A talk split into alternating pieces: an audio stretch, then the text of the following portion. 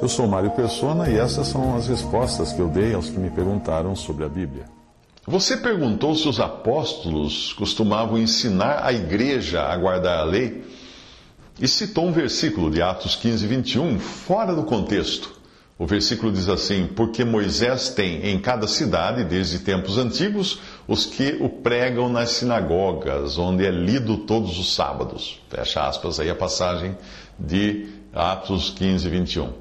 Ora, ora, os apóstolos não estavam incentivando a guarda da lei, mesmo porque, se eles incentivassem a guarda da lei, eles estariam indo contra o ensino de Romanos, de Gálatas, de Hebreus e de outros trechos das Escrituras, da doutrina dos apóstolos do Novo Testamento.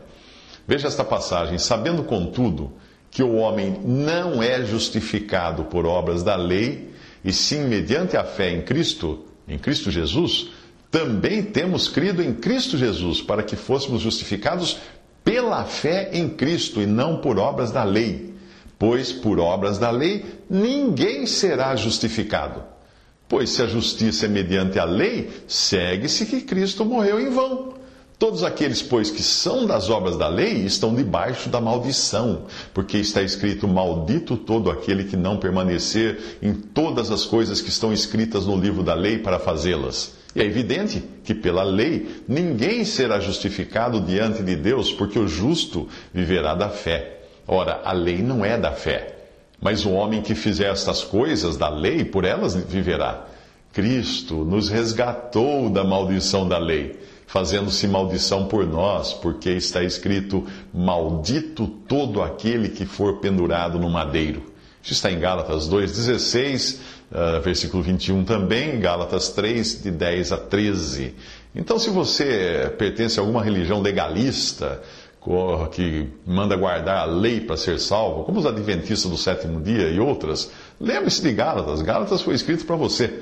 Gálatas foi escrito para pessoas que pensavam que iriam ser justificadas guardando os mandamentos da lei dada a Moisés.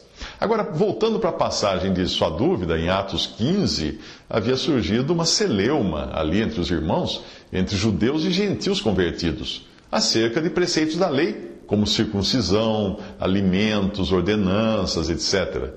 Todo o argumento de Pedro na passagem é no sentido de, de demonstrar que a lei já não tinha mais lugar na atual dispensação da graça de Deus. Porque, como, como Paulo explicaria mais tarde, em Romanos, ninguém era capaz de guardar a lei. Ninguém, nem eu, nem você, nem homem algum. Só Cristo era capaz de guardar a lei. Veja a passagem. Agora, pois, por que tentais a Deus, pondo sobre a serviço dos discípulos um jugo que nem nossos pais puderam suportar, nem nós? Fecha aspas aí, Atos quinze, dez. Aí Pedro conclui o seu discurso dizendo o seguinte: pelo que, julgo eu, não devemos perturbar aqueles que dentre os gentios se convertem a Deus, mas escrever-lhes que se abstenham das contaminações dos ídolos, bem como das relações sexuais ilícitas, da carne de animais sufocados e do sangue.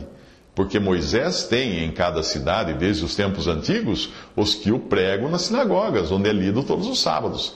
Atos quinze, dezenove e vinte e um. Portanto, aí a passagem inteira daquilo que você citou apenas um pequeno trecho. Repare que a questão era de evitar ao máximo que os judeus ficassem escandalizados pela liberdade dos gentios, e o argumento para que alguns pontos da lei fossem ali adotados entre os gentios tinha apenas o sentido de evitar escândalos e demandas e contendas.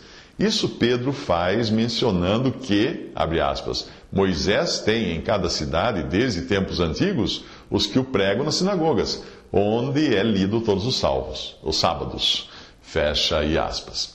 Ou seja, aqueles cristãos estavam vivendo numa cultura, num meio cultural, bastante influenciado pelo judaísmo, onde a lei de Moisés era pregada nas sinagogas dos judeus todos os sábados.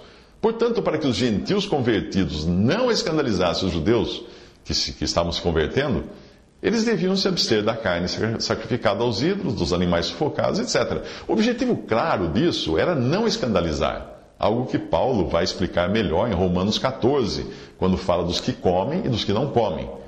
Quando o apego ao judaísmo se tornou excessivo da parte dos hebreus convertidos, foi preciso o Espírito Santo dar a eles a epístola aos hebreus, mostrando que eles deviam romper com tudo o que dizia respeito ao arraial, ao arraial judaico, ao judaísmo, e saiu fora do arraial, saiu a Cristo fora do arraial.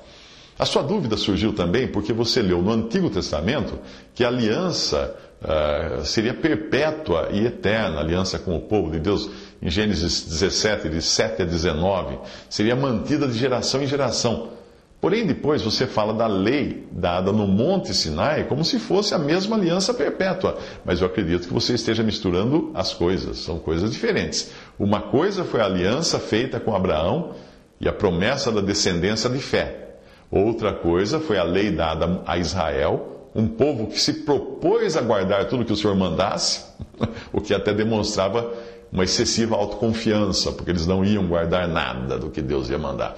Então você citou Isaías cinquenta e nove, vinte e um, como se a passagem embrulhasse as duas coisas em um mesmo pacote, esquecendo-se de citar o versículo anterior, que demonstra ser uma ordem específica para o povo de Sião, ou seja, para o povo de Jacó, que se, converte, que se converterá no futuro por ocasião do, resta, do estabelecimento do reino milenial de Cristo na Terra. É, é disso que a passagem profética está falando. Veja, vamos, vamos ler, abre, abre aspas, virá o Redentor a Sião e aos de Jacó que se converterem, diz o Senhor. Quanto a mim, esta é a minha aliança com eles, diz o Senhor, com eles.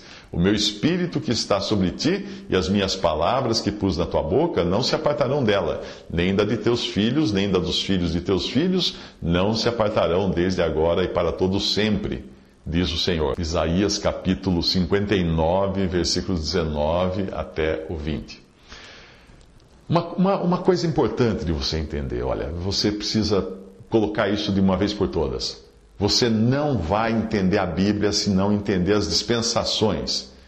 Se você não entender que Deus tem dois povos distintos, Israel e Igreja. São povos distintos. Eu sugiro que você procure uh, aprender mais sobre dispensações. Existe uma gravação muito boa em, uh, no site w w w ponto conferências bíblicas, tudo junto, conferências bíblicas ponto com ponto b r. E ali tem um, um link para estudos, e nesse link de estudos tem um estudo sobre dispensações.